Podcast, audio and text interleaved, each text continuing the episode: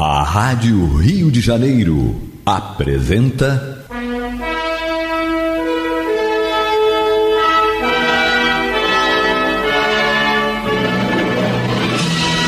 Caminho do Senhor, um programa de estudos sobre a Bíblia Sagrada com revelações inéditas a respeito de muitos ensinamentos do Cristo de Deus, ainda não perfeitamente divulgados nem compreendidos.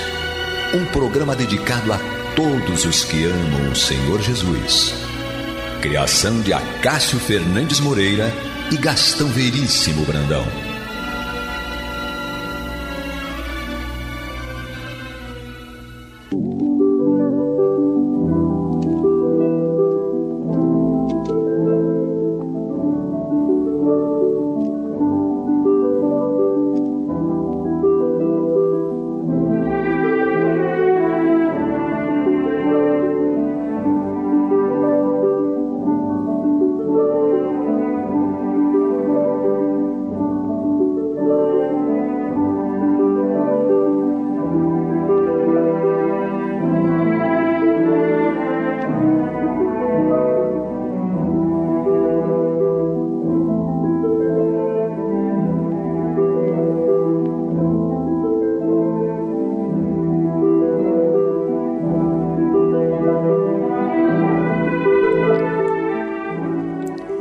Há de chegar um tempo em que o Brasil de todos nós será um país de paz.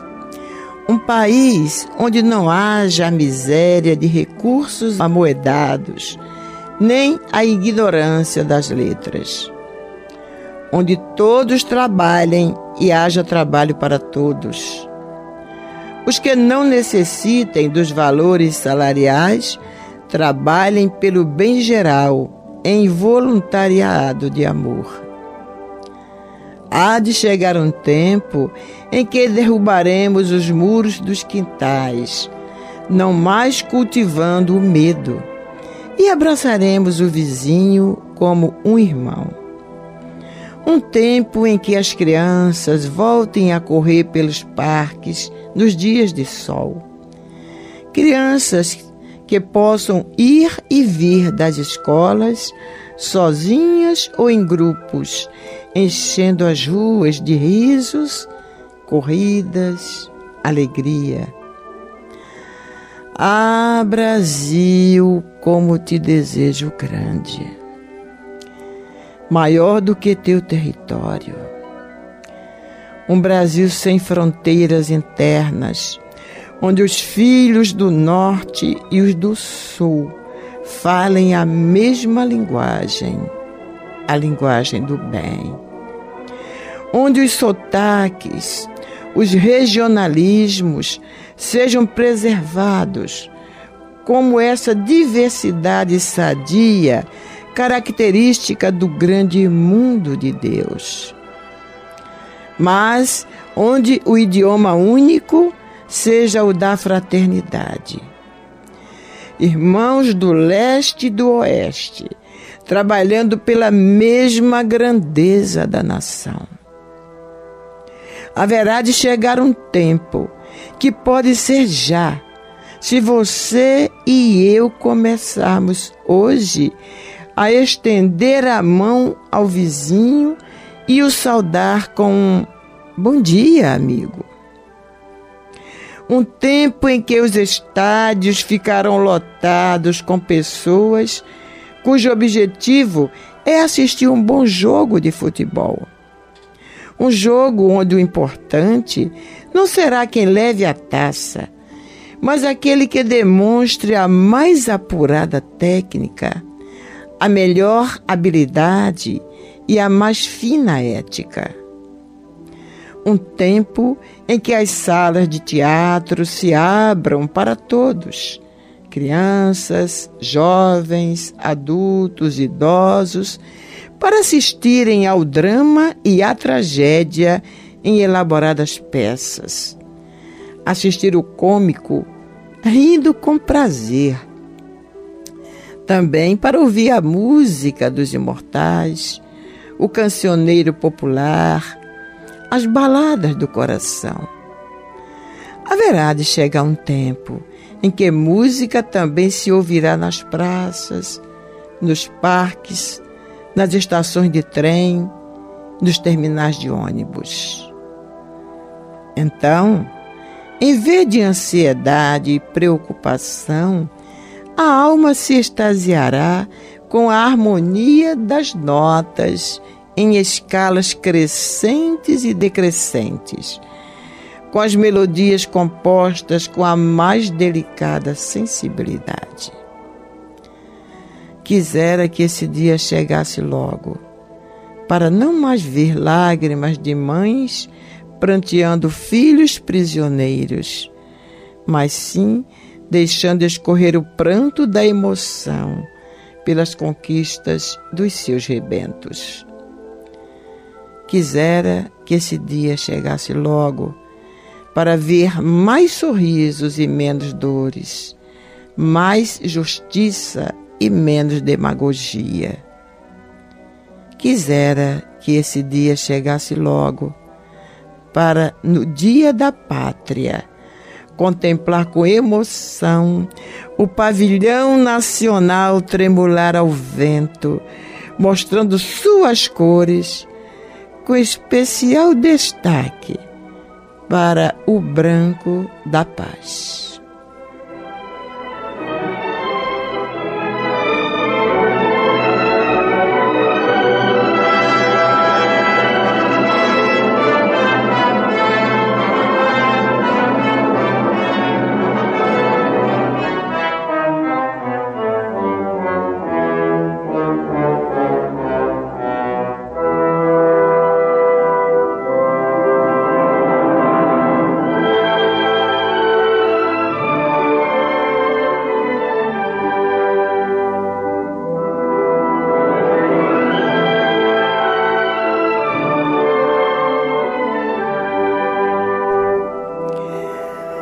Meus amigos, meus irmãos, que a paz de Deus esteja em nossos lares e em nossos corações.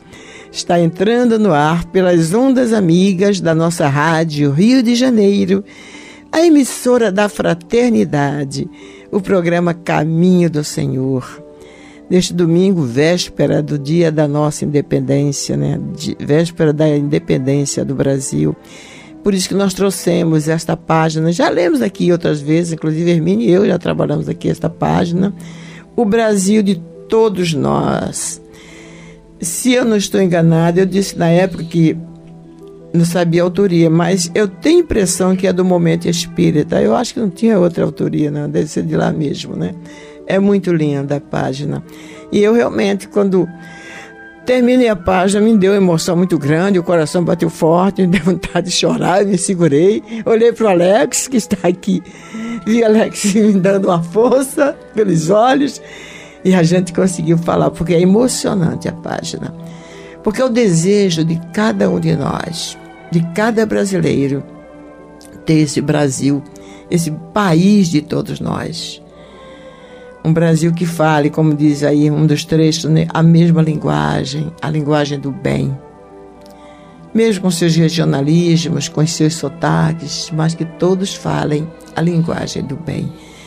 Mas, como no domingo passado, né, hoje eu vou ter que abrir mais para os meus colegas de trabalho, como diz o Silvio Santos, né? Está aqui a Hermínia e o Leopoldo hoje. O João hoje não pode estar conosco, mas tem o Leopoldo e a Hermínia para que a gente possa fazer um programa digno de Jesus, digno de cada um de vocês, irmãos ouvintes da Rádio Rio de Janeiro, colaboradores do Caminho do Senhor, que possamos ser dignos desta oportunidade que Jesus nos dá, deste trabalho. Eu estou na dúvida quem é que vai falar, os dois. Um olhou para o outro. E eu vou começar então. Já tem um tempo que eu infelizmente não pude estar aqui, né, pelas razões que os ouvintes devem saber, pela questão da gravação propriamente dita, e não por falta de vontade de estar junto das minhas queridas amigas e irmãs. Eu não conhecia esse texto, mas me parece ser do momento espírita, o estilo dele. Dá para imaginar o momento espírita, né? Aquele locutor com a voz linda, falando exatamente esse texto. E quando a senhora cita esse texto, me veio, de alguma maneira, três imagens muito fortes. A primeira é que o texto inteiro ele fala de esperança. E a esperança ela é importante, quanto mais importante é o momento que a gente está vivendo. E o momento que a gente está vivendo é um momento de insegurança, de dúvida, de medo, de descrença, inclusive, com relação a muitas questões sociais e com relação ao próprio presente. Né? E quanto mais difícil é o presente, mais a gente tem que buscar essa esperança, mas a gente tem que buscar a fé. É muito fácil você ter fé e ter esperança quando as coisas estão mais ou menos equilibradas, pelo menos, ou pelo menos o futuro está mais ou menos organizado, planejado. Mas a fé e a esperança, elas precisam ser exercitadas exatamente no momento em que tudo nos leva para o lado contrário, né? Inclusive nós estamos começando o Setembro Amarelo, é um tema que será discutido nos próximos programas, que é um tema fundamental, que é a questão do suicídio, né? E quando a gente fala em suicídio, a gente está falando exatamente no momento de desesperança de determinadas pessoas que acreditam que o suicídio é a melhor saída, e na verdade, como diz o querido irmão André Trigueiro, a vida é a melhor saída. E o texto ele também remete a isso para mim, né? Essa ideia de que a vida, o esforço, o trabalho, o planejamento para um futuro melhor são as melhores saídas do que simplesmente a gente desistir ou simplesmente ter uma atitude de passividade ou de omissão, que muitas vezes a gente percebe nas pessoas, como se as coisas fossem se resolver sozinhas, como se a mão divina resolvesse tudo e como se a gente não dependesse do nosso esforço pela nossa reforma moral, pela nossa reforma íntima. O outro ponto que me fez lembrar também é o momento que fala da linguagem universal, que é a fraternidade. E muitas vezes as pessoas acham que fraternidade significa unidade de pensamento, unidade de orientação política, social, enfim. O texto fala de diversidade. Uma coisa é a gente falar numa linguagem fraterna, e também é muito fácil você ser fraterno quando a pessoa pensa igual a você, né? Tem as mesmas orientações políticas, ideológicas, tem a mesma orientação sexual, enfim. Nós vivemos um país e um mundo que é da diversidade, e de todas as diversidades que a gente possa falar aqui. A política, a racial, a étnica, a de gênero, a sexual. E como é que a gente vai pensar em fraternidade se a gente não entender esse outro que é diferente da gente? Só dá para falar em fraternidade se você realmente se expõe para a diferença. Isso, eu adorei essa parte do texto, até por questões profissionais, que eu sou professor de sociologia, e a gente lida com essa questão da diversidade social e como é importante a gente lutar contra aqueles preconceitos que ainda existem em todos nós, alguns de uma maneira mais extremada, mais exagerada, e outros que já conseguem relativizar e lidar bem com a diferença. E educar, na verdade, é isso, né? Mostrar que na diferença todo mundo tem algo a aprender. E um último ponto, que aí eu já passo a bola para a Hermínia, que lá no final do texto fala da importância de um mundo mais justo e com menos demagogia. Né? Olha como a importância da justiça, né? Quando a gente fala em esperança, quando a gente fala em fraternidade, a gente tem que falar em justiça. E para mim o texto remeteu especialmente a essas três palavras: esperança, fraternidade e justiça. A demagogia aí é exatamente aquilo que tem a ver com a intolerância, que tem a ver com uma visão que não quer progredir, né, da pessoa ou dos movimentos sociais, que não querem progredir, que são, entre aspas, reacionários, ou seja, eles querem voltar a um passado E nesse sentido, se eu quero voltar ao passado, como é que eu vou pensar em reforma? Em reforma íntima, no caso. Olha como é importante também esse ponto, né, da gente lutar contra as injustiças, contra as intolerâncias, contra os preconceitos. E nesse caso, a justiça tem a ver com isso, tem a ver com a nossa capacidade de realmente respeitar o outro, correr atrás da nossa reforma íntima e também contribuir para que os outros também, se desejarem no seu ritmo, porque é uma opção de cada um, também se esforcem para a sua reforma íntima, em direção à sua reforma íntima. O texto me passou uma ideia, e eu acho que ele poderia definir isso tudo com uma frase: ele sonha com um Brasil berço de virtudes. Eu imaginei a colônia, a própria colônia, nosso lar. O Brasil sendo a colônia, nosso lar. Que maravilha, né? As pessoas trabalhando apenas por doar o que tem de melhor uns aos outros, todo mundo se compreendendo, se amando, se respeitando, a diferença sendo mais um instrumento de união entre as pessoas, aquela coisa assim maravilhosa, sem problemas. Nós que somos espíritas, que acreditamos na reencarnação, lei de causa e efeito, reforma íntima, como o Léo estava falando, a gente sabe que ninguém dá um salto quântico para ser poço de virtudes, berço de virtudes, do nada. Quando o Léo diz assim, a gente fica esperando que a mão de Deus vá resolver, eu me lembrei de uma frase, ela é atribuída à Madre Teresa de Calcutá, eu quero crer que seja verdade, em que ela dizia, orar como se tudo dependesse de Deus, mas agir como se tudo dependesse de mim. Então, a oração, perfeito, a prece, a sintonia com o mais alto, mas colocar a nossa mão na massa para fazer a nossa parte. Nós estamos cansados de ver na mídia lives, palestras, de expositores mais famosos, menos famosos, todos dizendo a mesma coisa. Nós estamos ansiando pelo planeta de regeneração.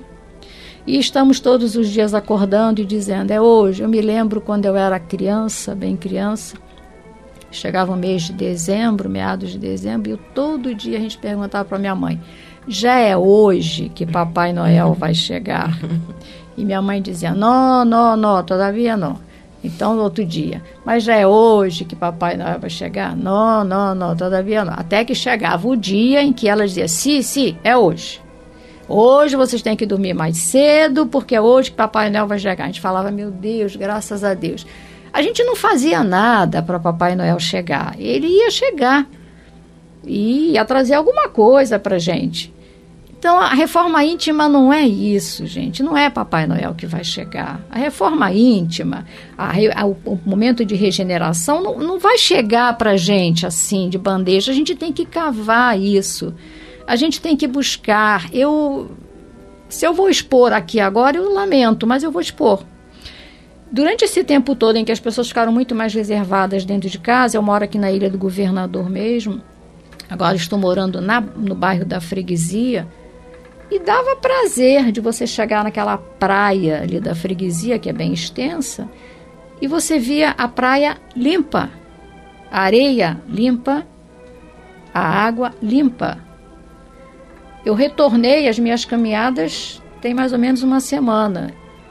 Eu estou assim, arrasada. Eu falei, gente, eu não acredito. Em menos de 15 dias, a frase que veio na minha mente, que eu não sei se foi minha ou de algum amigo espiritual, foi assim, os humanos já estão saindo de casa. Porque realmente, você tem a impressão assim, que vândalos se jogaram de novo na natureza. Ou no mar, ou na terra, ou nos dois lados. Vamos jogar tudo de novo. Vamos botar o lixo na rua. Vamos botar o lixo na rua. É inacreditável, eu fui passeando, eu converso, pessoa de idade pode fazer tudo, eu converso com o Mário, eu faço prece, eu canto música, então agora você de máscara, ninguém está vendo se você está cantando ou não, gente, eu estou amando essas máscaras, para mim está ótimo, fantástico, Eu digo, meu Deus, o que é isso? Que prazer é esse que a pessoa tem de deixar um rastro? Não é um rastro de luz, não, porque, gente, se você quiser, eu quero deixar um rastro de luz, eu vou atrás de você. Um rastro de luz, todo mundo quer seguir. Mas as pessoas estão deixando um rastro de sujeira, ou um rastro de tristeza, como o Léo estava falando, um rastro de decepção, um rastro de desânimo. É isso que nós estamos deixando atrás de nós. Aí eu não sei, será que esses jovens, ou os adultos, porque hoje em dia a faixa de suicidas, ela vai do pequenino, 10, 12 anos, até o idoso. Não tem mais uma faixa etária que você diga, esta faixa etária é uma faixa crítica. Não, não, tudo é crítico. Será que essas pessoas estão indo num rastro que elas encontraram via internet? A internet, para variar, está muito envolvida nisso. Isso já está sendo denunciado mesmo, não é de hoje. Será que elas estão indo atrás de um rastro da internet? De um rastro do grupo social ao qual pertencem? De um rastro da egrégora que está aí no planeta? Eles também fazem parte dessa egrégora, claro. Ninguém é totalmente neutro, inocente. Mas, gente, os mais antigos deixaram rastro para os mais jovens? Não sei, eu não sei o que a gente está deixando. Mas você olha para esse sonho dessa página e você fala, gente, mas parece que ele está tão longe. Porque parece que é tanta coisa para consertar, é tanto erro para resolver que você às vezes se sente impotente. E aí, conforme a Olímpia foi falando, eu fui me colocando aqui na cadeira e falei, olha, Hermínia, das duas, uma.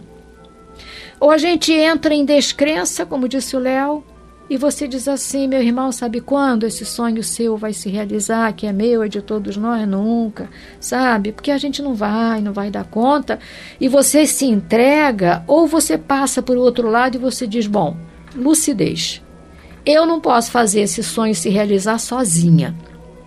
O Léo não pode fazer sozinho, a Olímpia não pode fazer sozinha, o Alex não pode, a Rádio Rio de Janeiro não pode fazer sozinha.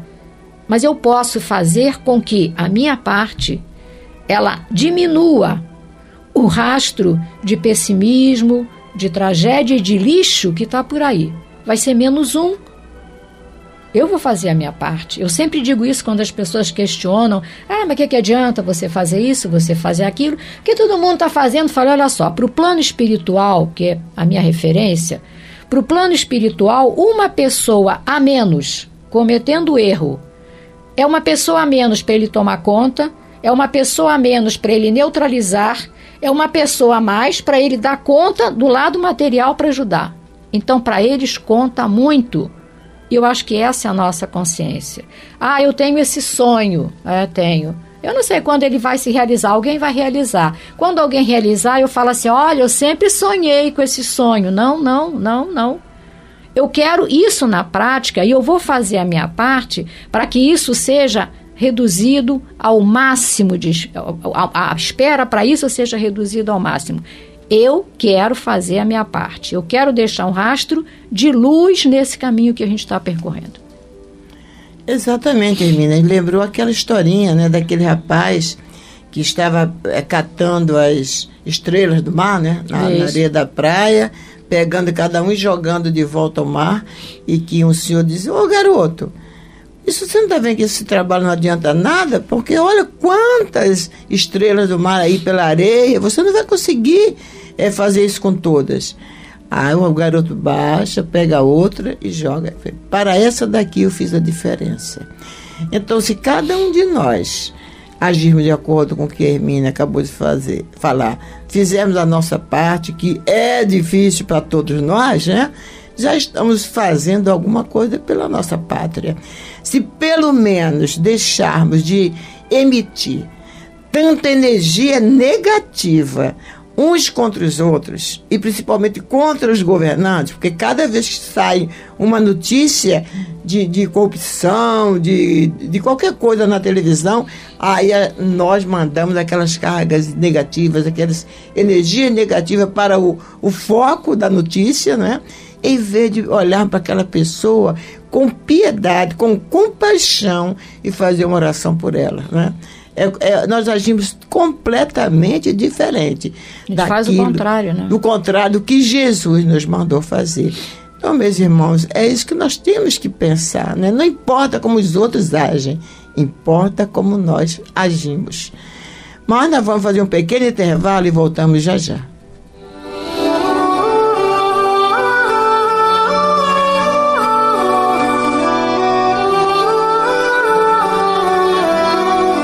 Estamos apresentando Caminho do Senhor.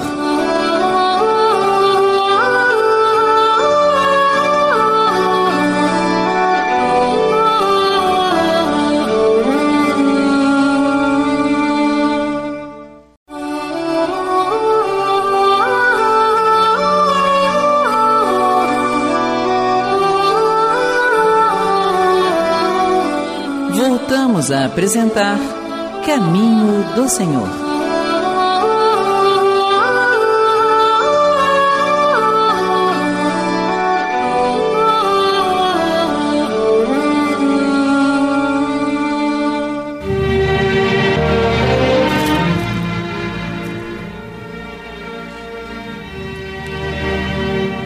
É, gente. Toda vez que a gente fala Caminho do Senhor, eu falei isso na gravação que nós fizemos de aniversário do programa do Caminho do Senhor, e me veio uma reflexão muito forte, que teve até um impacto muito grande na minha vida depois. A Olímpia sabe disso, eu dividi isso com ela. Estar no caminho do Senhor não significa obrigatoriamente que estamos a caminho com o Senhor, né? Uhum. É bom a gente lembrar disso, para todos nós. Então, nós estamos aqui no Caminho do Senhor, no programa de domingo, hoje é dia 6 de setembro de 2020, né? Como as pessoas dizem, aquele ano que não existiu, que não vai existir. Olha, eu vou dizer uma coisa para vocês, sinceramente, ele só não vai existir para quem não conseguir aprender nada com esse ano e não conseguir se modificar. Para mim, ele está sendo de uma importância pessoalmente fantástica, tá? Aí depende de cada um, o ano é neutro, você que sabe o que você vai fazer com ele, o que tem feito... E o que ainda vai fazer, ainda temos uns mesezinhos aí pela frente, temos 3. Então a gente tem... Não, temos 4, né? Setembro, outubro, novembro, dezembro. É, 4 contando com que setembro está começando ainda, né? Nós estamos na Rádio Rio de Janeiro há 36 anos, né, Olímpia? 35. Terças, quartas e domingos. Estamos nós aqui. Ah, sei, já conheço. Todo domingo eu ouço esse programa, legal, né? Tomara que a gente possa colocar em prática as coisas que a gente fala aqui, nós mesmos que falamos, começa pela gente, a gente que fala e quem está ouvindo também, né? Então, esse nosso programa, apesar de ter 3 momentos diferentes na semana, ele não é repetitivo, não. A gente não tem um programa e 2 reprises. A gente tem 3 programas. Na terça-feira o programa tem um perfil, na quarta-feira tem outro e no domingo tem outro. As terças-feiras é o culto do Evangelho no lar, naquela... rotina direitinha, para quem não quer fazer meu culto sozinho, eu não sei o que eu faço, o que eu falo, você liga o programa, você faz o culto do Evangelho junto com a gente, às 22 horas. Na quarta-feira já é um programa mais o estilo do domingo, mais curtinho, também 22 horas, tem um texto, a gente debate, né? E no domingo é esse grandão, que eu chamo de grandão, porque 1h30 para mim é grandão, né? Então ele pega exatamente meio que hora de almoço, de domingo, milhares de pessoas falavam, eu estou fazendo o meu almoço, escutando o programa. Estou temperando as minhas comidas com essa energia, com essa vibração, maravilha. Agora com essa coisa de pandemia. Outro dia recebi uma ligação de uma amiga que falou, você sabe que eu não ouvi o programa de domingo. Falei, sim, eu sei, porque a gente ia almoçar na casa da sogra do meu filho. Mas agora, né, com esse negócio que a gente não pode estar se juntando, agora eu estou ouvindo o programa Caminho do Senhor domingo, todo domingo. Falei, que legal, tá aí uma coisa boa que está acontecendo. Então, de repente, muitos de vocês estão podendo ouvir o programa aos domingos porque estão meio que em casa, não dá para ir para casa de ninguém, não dá para ir muito para o restaurante. Ótimo para vocês e ótimo para nós. Então, o nosso programa tem 3 dias semanais, 3 tentativas para vocês e para nós de falar do que o Cristo veio nos ensinar, do que nós estamos precisando fazer, para que este sonho que a gente leu na primeira parte do programa possa se realizar. Gente, só depende de cada um de nós. Depende de nós, né, meu povo? Verdade. Esse mundo ainda tem jeito. É. Sim, e eu gostei muito do que vocês falaram agora há pouco sobre luz. Eu tenho um amigo, ex-aluno inclusive, que virou amigo, que ele diz assim, que o importante é reluzir luz. É isso aí. E que muitas vezes esse pequeno pontinho de luz que a gente produz, às vezes num sorriso, num bom dia, numa mensagem de WhatsApp, e aí, como é que você está? Você cria um efeito indutor em uma pessoa, em um número maior de pessoas. Nós aqui como dublês de locutores, né, que tentamos na nossa imperfeição passar a mensagem que está no Evangelho, né, que o Espiritismo nos ensina, nós que somos aprendizes também, a gente tem essa oportunidade, eu como educador, Hermínia também, de sala de aula propriamente dito, e Dona Olímpia como educadora, Mãe e uma referência do programa, né, desses 35 anos do programa e também da instituição, né, 36 anos. A gente tem essas pequenas situações ou ambientes. É verdade. Eu não vou nem falar oportunidade, que oportunidade parece uma coisa que vem de cima também. E aí a gente volta àquela passividade, não, estou esperando a oportunidade. Não, a gente constrói, na verdade, pelo nosso olhar, as situações ao perceber que a gente tem ambientes em que dá para fazer isso. Ou que a gente pode construir esses ambientes muito aos pouquinhos nos contextos sociais em que a gente vive. E como é importante a gente perceber, já que a gente está falando em várias datas comemorativas, né? 35 anos do programa, 36 da instituição, a data comemorativa da independência do Brasil, né? Dia 7, no caso esse programa dia 6, então amanhã, na véspera do dia 7, e como é importante a gente entender que comemorar é rememorar junto. Mas será que a gente entende a importância das comemorações para a gente se renovar? Ou será que a gente vê as datas comemorativas só como uma festa, como um feriado?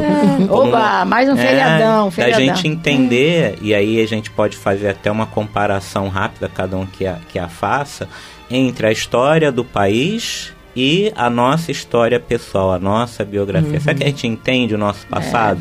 Será que a gente entende o passado do nosso país? Fica aí a questão. É difícil, né? Nós não entendemos nem de nós mesmos, nós nem nos compreendemos direito, ainda mais entender uma história grandiosa, como a história de um país como o nosso Brasil, né? Um país grande, né?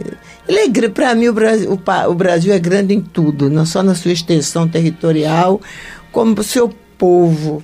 O povo brasileiro é um povo bom. Me lembrei agora de um poema do senhor Zurizaru, poema do Brasileirinho, que ele diz: amo meu povo porque é um povo grande, amo meu povo porque é um povo nobre, amo meu povo porque é um povo bom. E o brasileiro é um povo bom, é um povo solidário. Eu sempre falei isso muito sobre o carioca, né? Acho que o carioca é uma pessoa, acho que foi constatado, inclusive, né, que são as pessoas mais solidárias do mundo. Não é a Olímpia que está dizendo não, né? Agora começou muito puxa-saco dos cariocas, né? E defensora. Defensora número um dos cariocas. Ninguém fala mal de carioca perto de mim. Então, a gente tem que lutar, meu amigo, meu irmão, para fazer, cada um de nós, fazer o trabalho da formiguinha, fazer o seu papel em prol da dependência espiritual do nosso país, que é o mais importante. Fomos declarados independentes materialmente lá de Portugal, mas e a nossa independência espiritual? Já conquistamos? Isso depende de cada um de nós. E não dá mais tempo de falar mais sobre isso, que eu sei que se eu fosse abrir, Hermine e Leopoldo teriam muito para falar sobre isso, né? Mas vamos para o estudo do Evangelho. Hoje vamos estudar o Evangelho segundo Mateus, no capítulo 2, versículos 1 a 12.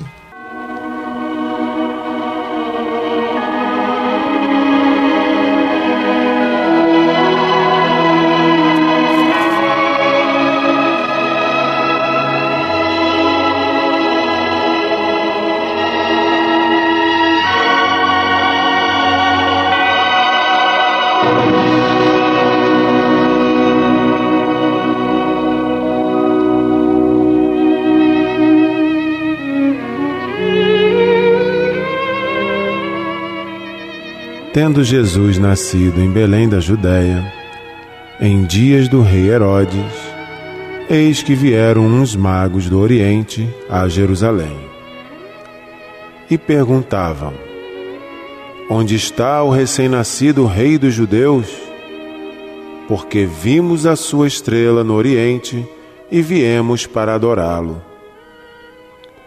Tendo ouvido isso, alarmou-se o rei Herodes e com ele toda a Jerusalém. Então, convocando todos os principais sacerdotes e escribas do povo, indagava deles onde o Cristo deveria nascer. Em Belém da Judéia, responderam eles, porque assim está escrito por intermédio do profeta: e tu, Belém, terra de Judá, não és de modo algum a menor entre as principais de Judá, porque de ti sairá o guia que há de apacentar a meu povo Israel. Com isso, Herodes, tendo chamado secretamente os magos, inquiriu deles com precisão quanto ao tempo em que a estrela aparecera. E enviando-os a Belém, disse-lhes: ide informar-vos cuidadosamente a respeito do menino. E quando o tiverdes encontrado, avisai-me, para eu também ir adorá-lo. Depois de ouvirem o rei, partiram. E eis que a estrela que viram no Oriente o precedia, até que, chegando, parou sobre onde estava o menino. E vendo eles a estrela, alegraram-se com grande e intenso júbilo. Entrando na casa, viram o menino com Maria, sua mãe. Prostrando-se, o adoraram. E abrindo os seus tesouros, entregaram-lhe suas ofertas: ouro, incenso e mirra. Sendo por divina advertência prevenidos em sonho para não voltarem à presença de Herodes, regressaram por outro caminho à sua terra.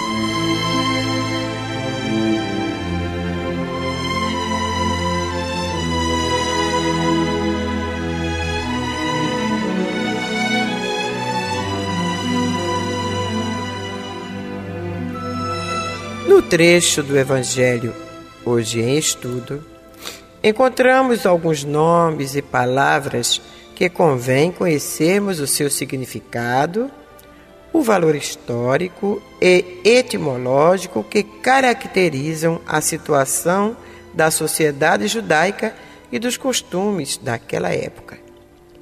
Por exemplo, ao iniciar o capítulo 2 do Evangelho, Mateus nos informa que, tendo Jesus nascido em Belém da Judéia, em dias do rei Herodes, eis que vieram uns magos do Oriente a Jerusalém.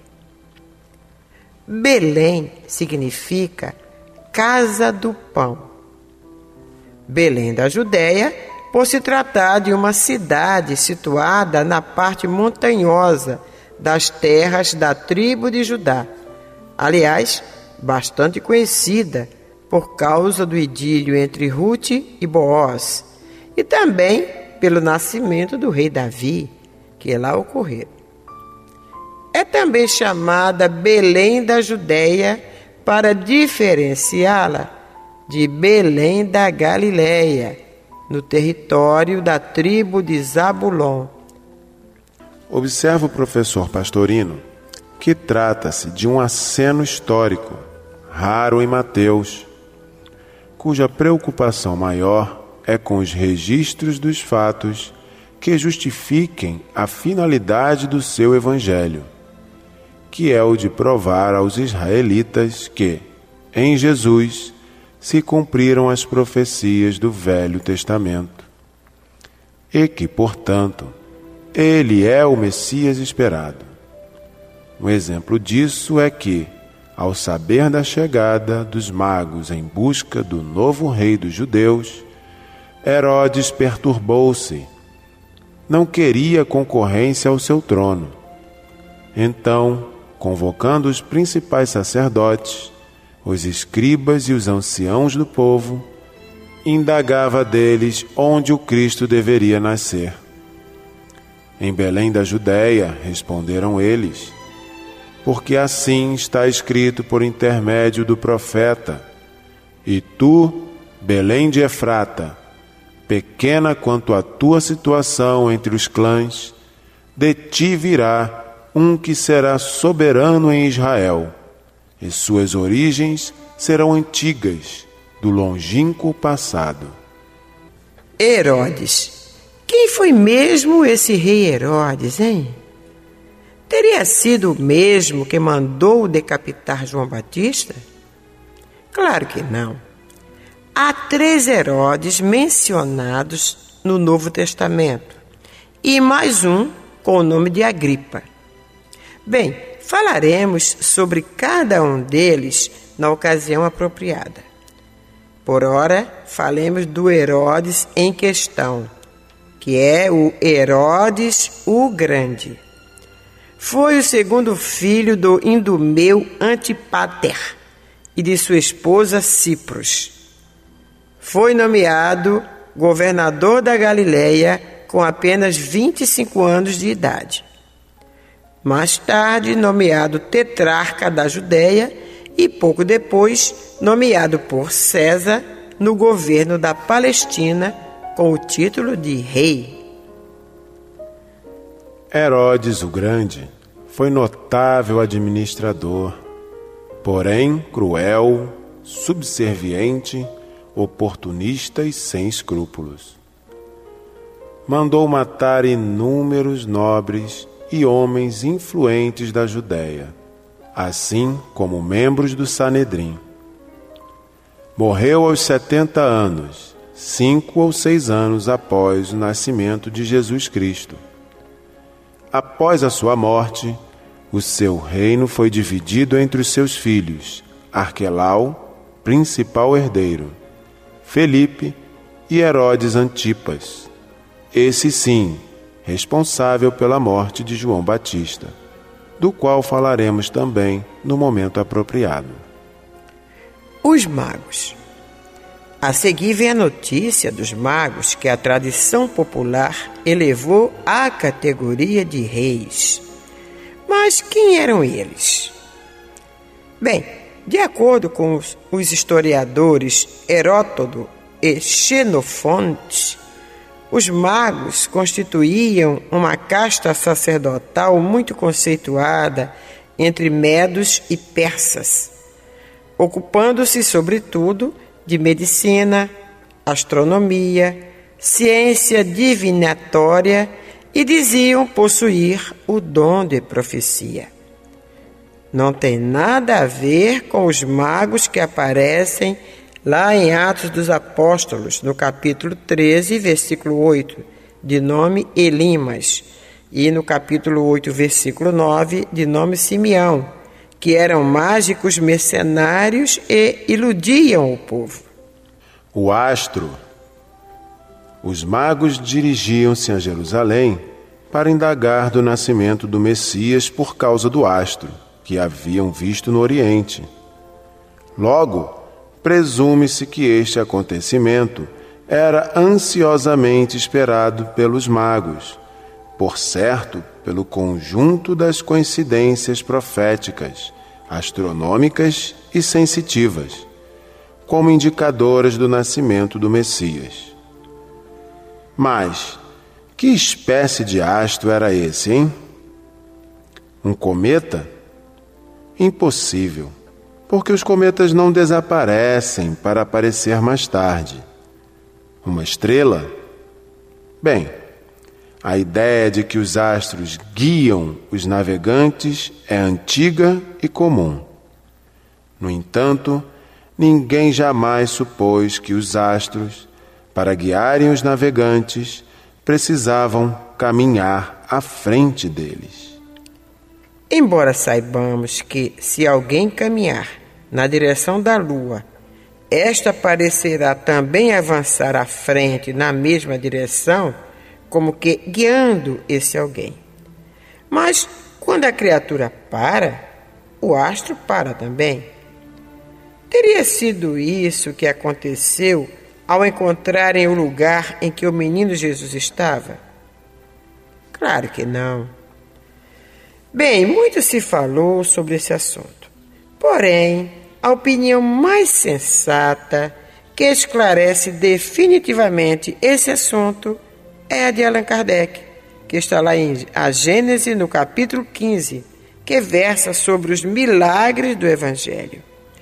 Em síntese, diz ele o seguinte: a questão não consiste em saber se o fato narrado por São Mateus é real ou se é apenas uma figura para indicar que os magos foram guiados misteriosamente para o lugar onde se achava o menino, visto não existir meio algum de verificação, mas se um fato dessa natureza tem possibilidade de acontecer.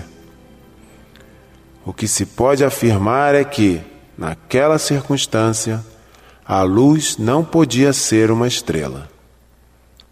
Podia-se até acreditar nisso, naquela época em que se julgava que as estrelas eram pontos luminosos presos ao firmamento e que podiam cair sobre a terra, mas não hoje, que se conhece a natureza das estrelas. E continua Kardec dizendo: entretanto, por não ter como causa a que lhe atribuíram, não deixa de ser possível o fato da aparição de uma luz com o aspecto de uma estrela. Um espírito pode aparecer sob forma luminosa ou transformar parte do seu fluido perispiritual em ponto luminoso. Muitos fatos desse gênero, recentes e perfeitamente autênticos, não procedem de outra causa, que nada tem de sobrenatural. Para quem quiser melhor entender sobre a ação dos espíritos, sobre os fluidos, consulte A Gênese, de Allan Kardec, lá no capítulo 14, número 13 e seguintes. Bem, mas voltando ao texto, vemos no versículo 10 que os magos se alegraram ao ver a suposta estrela parada, onde se encontrava o menino Jesus e a sua mãe. Em seguida, prostrando-se, o adoraram e entregaram-lhe suas ofertas: ouro, incenso e mirra. Segundo Pastorino, era hábito oriental a saudação aos soberanos, prostrar-se até o chão e, em seguida, a oferta de bens materiais. Os presentes ofertados pelos magos tinham o seu significado.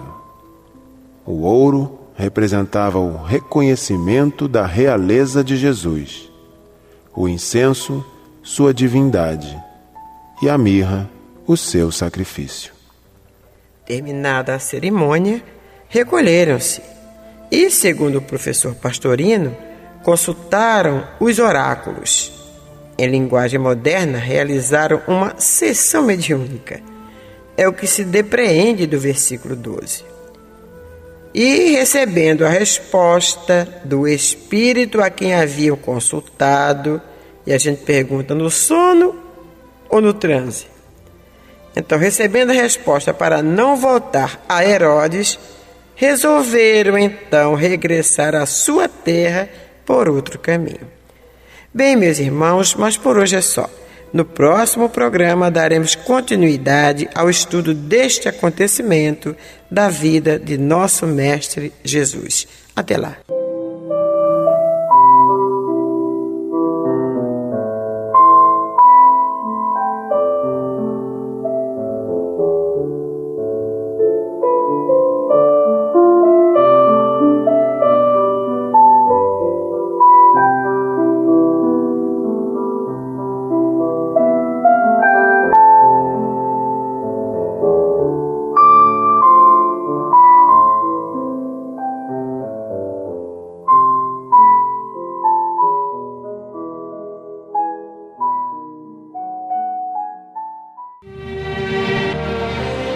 E depois desse estudo maravilhoso, estamos reiniciando o estudo do Evangelho segundo Mateus. Vocês já prestaram atenção, né? Então, depois desse estudo, nós vamos então para um pequeno intervalo e voltamos já já.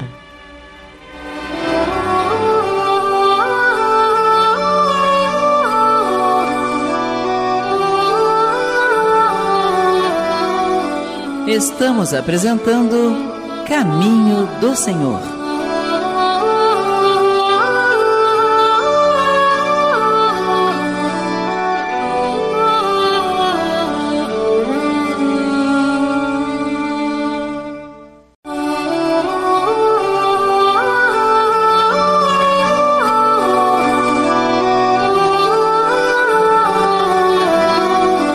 Voltamos a apresentar Caminho do Senhor.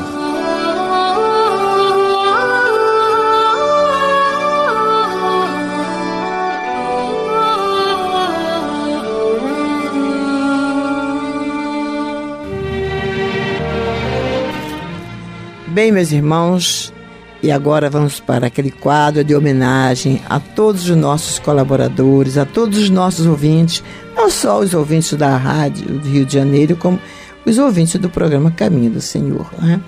Antes de dar os nomes daqueles que colaboram conosco, nos ajudando a manter estes programas no ar, a manter os nossos projetos sociais, queremos agradecer àqueles que fizeram doações para o nosso bazar. Esta semana fizemos a panha, né? É a Silvia da Piedade, Elizabeth do Engenho da Rainha, a Edmeia do Meia nos ajuda com doação para o bazar, desde que existe o bazar. Nossa. Eu acredito que desde, se eu não estou enganada, foi 84, se eu não estou enganada. Meu Deus, que máximo! É. Marlene da Piedade, Conceição da Tijuca, Niceia do Meia, Rita e Hércules de Braz de Pina. Queremos também mandar um abraço para nossa irmã Tereza Cristina Dantas Bertini. Ela ligou dizendo que o programa lhe emociona muito, que ela sempre acaba chorando pelo calor humano e pelo carinho espiritual que recebe, né? E um abraço também para o Carlos Henrique Nogueira da Cruz. Obrigada, tá, Carlos Henrique, pelo seu abraço. Um beijo para você e outro para a Diva. Um bom domingo para vocês. Bom, representando os nossos mantenedores, hoje nós temos Lúcia de Jesus Meireles Sampaio, Lúcia Maria de França Cortês, Lúcia Maria de Oliveira, Lúcia Marques Gonçalves, Luciana Marina Silva Guimarães, Lucíria Martins Freire, Luci Marinho de Araújo, Luiz Carlos de Souza, Luiz Felipe Castro Viana, Luiz Felipe da Silva Nunes, Luiz Garcia Martinez, Luiz Alves Matos, Luiz Antônio Soares da Costa, Luiz Carlos Paz, Luiz Wagner da Silva Passos, Luzane Gomes de Azevedo, Luzemira Lopes Teixeira, Luzia da Silva Tibúrcio, Magali Machado dos Santos, Mailton Pereira da Silva e Manuel José da Silva. A todos vocês, os que colaboram conosco, todos, não, esses que estão, esses apenas que a Hermínia leu aqui, são os que estão representando vocês todos, né? Aos que aniversariaram durante a semana, aos que estão aniversariando hoje, a carinhosa homenagem do Caminho do Senhor.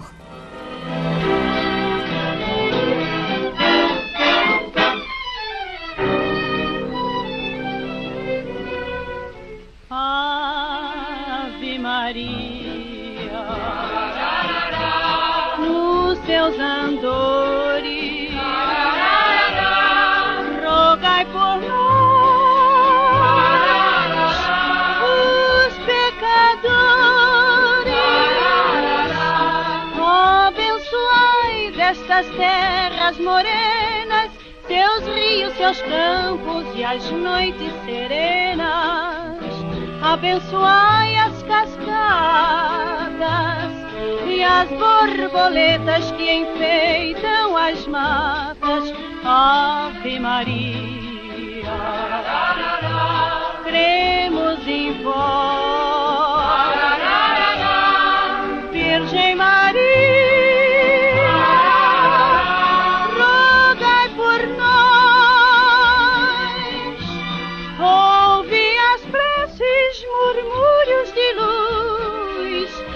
céus acendem e o vento conduz a voz, Virgem Maria, rogai por nós. Ave Maria,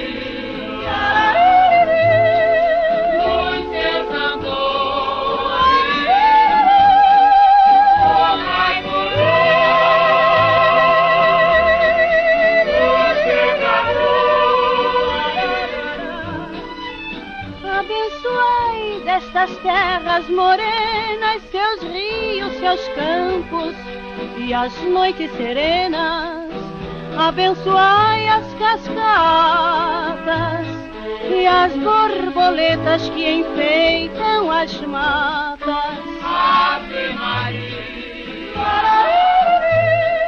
Deus de cor, Virgem Maria,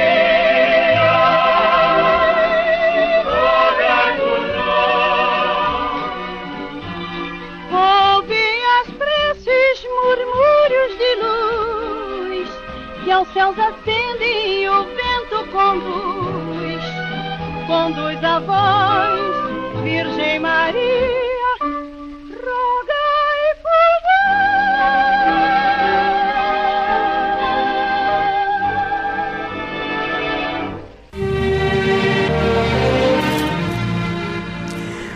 Bem, meus amigos, meus irmãos, acabamos de receber um presente do Caminho do Senhor, né? Ouvir esta música com a Dalva de Oliveira, gente, a gente estava aqui comentando, Hermínia, eu, Alex, o Leopoldo, cadê a voz? Aí, a única voz que nos lembra dela, que faz mais o que ela faz, que pode fazer atualmente o que ela faz, é a Natasha Mekena, né?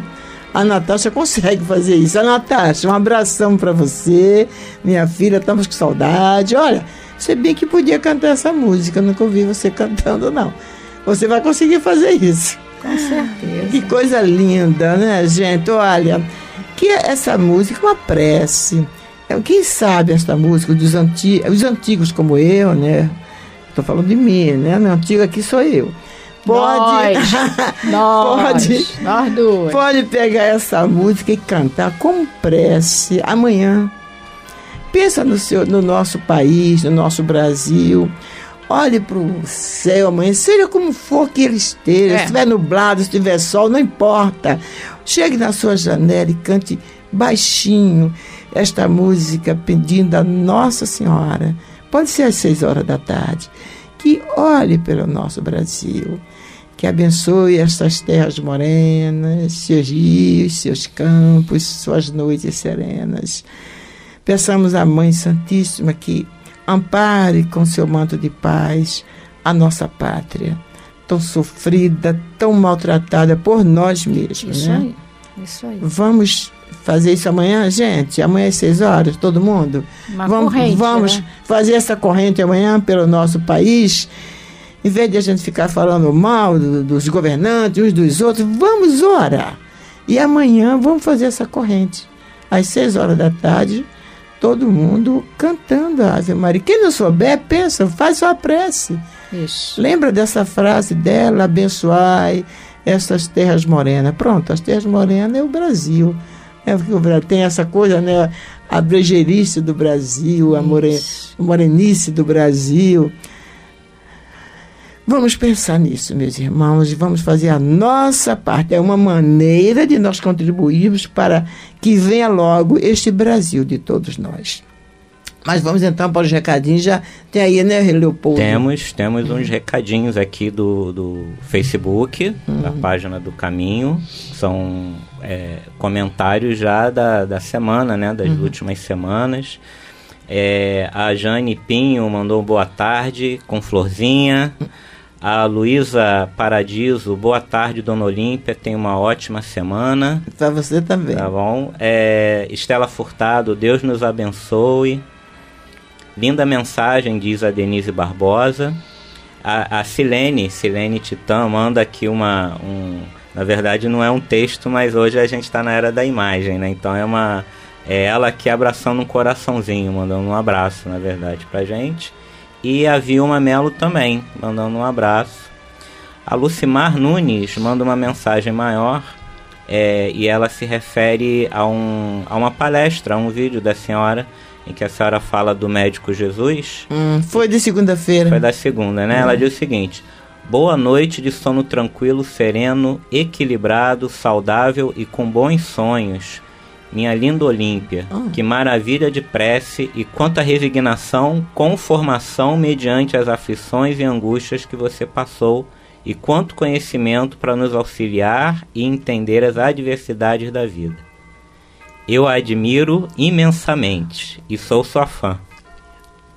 Enfim, e aí no final ela fala do livro, né? Faz um comentário do livro.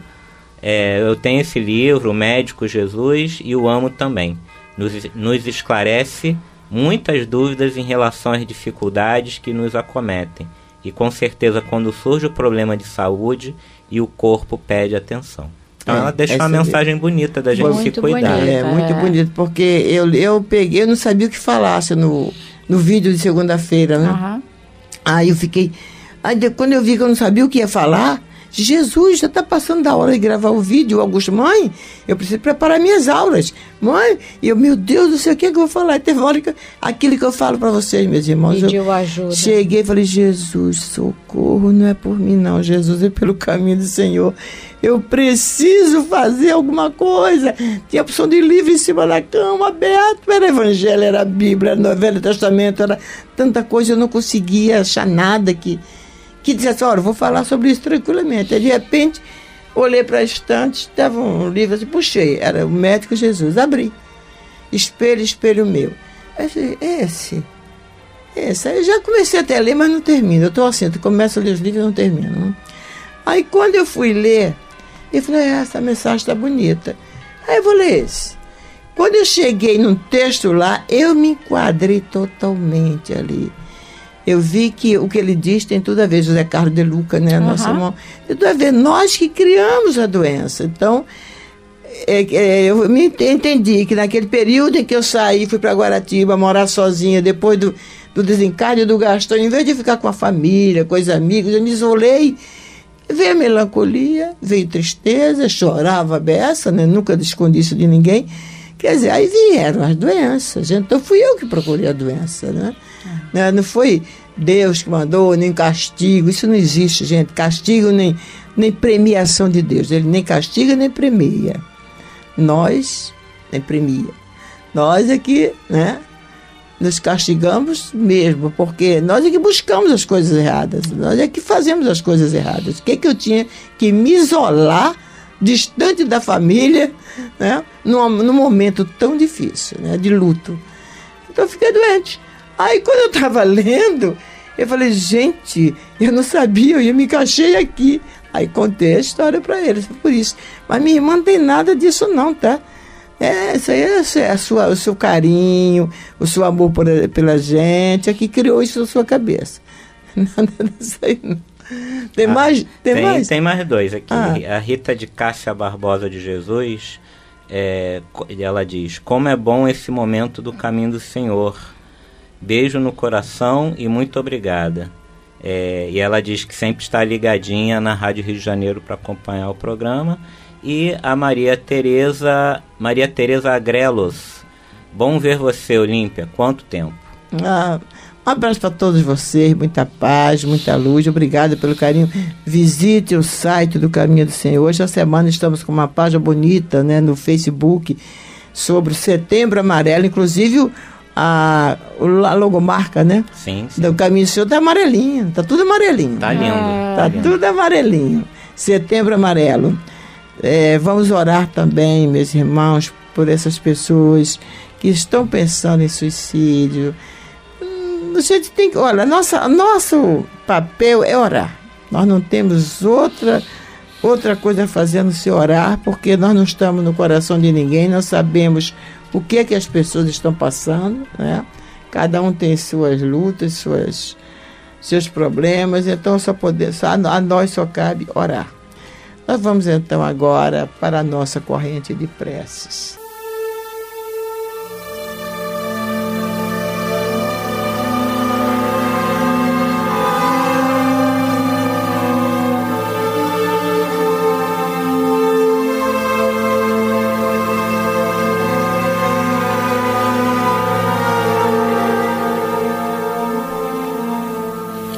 Meu irmão, minha irmã, se o seu coração está angustiado e lhe falta ânimo para enfrentar os obstáculos da vida diária, se você sente-se só e compreendido pelos que lhe rodeiam, se alguma dor física ou moral está atormentando-lhe, tirando-lhe as horas de sono, enfim, se você está sofrendo, lembre-se, você não está só. O Mestre da Vida nos disse: eis que eu estarei convosco todos os dias, até a consumação dos séculos. Neste exato momento, milhares e milhares de pessoas sintonizadas nesta emissora se unirão em pressa. Entre nesta corrente. Existe em seu íntimo um lugar de paz profundamente silencioso, onde você pode comungar com Deus e encontrar forças necessárias para vencer este momento difícil. Como disse o salmista, Deus é o nosso refúgio e fortaleza, socorro bem presente nas horas de tribulação.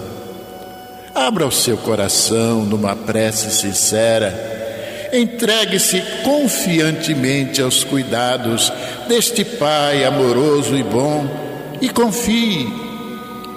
Os impossíveis para os homens são possíveis para Deus.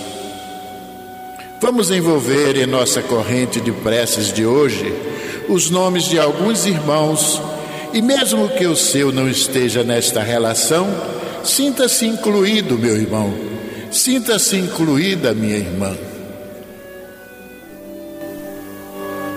Arthur Ferreira Cipola, Neuza Fontes Pereira, Aristides Antônio Pereira, Antônio Loureiro Marques, Lúcia Marques Gonçalves, Maria José Gomes, Orli Ramos Gavaza, Zulmira Loureiro Marques, Alzira Barreiro, Maria Alice Mesquita Nogueira Alves, Márcio de Souza, Nilton Antunes Laranjeiras, Maicon Douglas, Aladir Gonçalves Fabiano dos Santos, Laureta Molinaro, Natália Paz Ferreira, Maria Isabel Mota de Oliveira, Diogo Mota de Oliveira, Diogo Ferreira Mota de Oliveira, Maria Helena da Conceição Ribeiro, nossa irmã Yasmin e todos os nomes que se encontram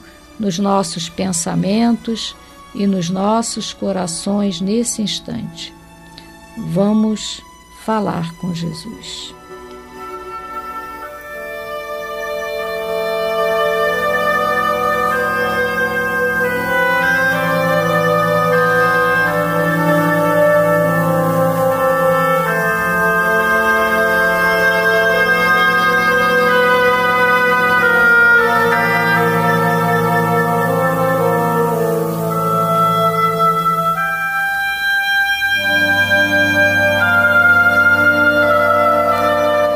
Senhor Jesus,